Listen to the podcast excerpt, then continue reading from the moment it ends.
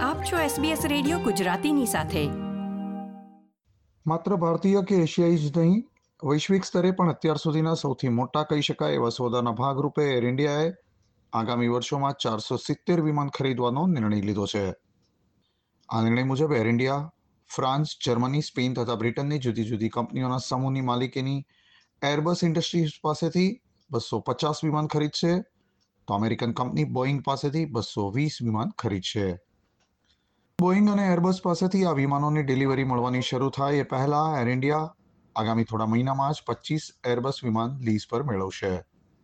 આમ આગામી કેટલાક વર્ષોમાં એર ઇન્ડિયાના કાફલામાં કુલ ચારસો પંચાણું વિમાન ઉમેરાવાના છે. એરબસ તથા બોઈંગ સાથેના સોદા કેટલા રૂપિયામાં નક્કી થશે હજી વિધિવત જાહેર થયું નથી, પરંતુ સ્વાભાવિક છે કે આ બંને સોદા અબજો રૂપિયાના હશે અને અમેરિકા તથા યુરોપના દેશોને એનાથી ખાસી આવક થશે. બંને પ્લેન ઉત્પાદક કંપની દ્વારા એ દેશોમાં રોજગારીની પણ નવી તકો ઊભી થશે. અત્યારના મંદીના માહોલમાં એર ઇન્ડિયાએ પાર પાડેલા આ સોદા યુરોપિયન દેશો તથા અમેરિકા માટે પણ એટલા મહત્વના છે કે બોઈંગ કંપની તથા એર ઇન્ડિયા વચ્ચેના સોદાની જાહેરાત તો અમેરિકી પ્રમુખના કાર્યાલય દ્વારા કરવામાં આવી હતી. અને એ પછી વડાપ્રધાન નરેન્દ્ર મોદી તથા અમેરિકી પ્રમુખ જો બાઇડન વચ્ચે ટેલિફોન પર વાતચીત સુદ્ધા થઈ. એ જ રીતે એરબસ સાથેના સોદાની વિગત જાહેર થયા પછી વડાપ્રધાન મોદી તથા ફ્રાન્સના પ્રમુખ ઇમેન્યુઅલ મેક્રો વચ્ચે પણ વાતચીત થઈ હતી. દસેક વર્ષ અગાઉ અમેરિકન એરલાઇન્સે બોઈંગ અને એરબસ સાથે એક ધડકે ચારસો સાહીઠ વિમાનના કરાર કર્યા હતા.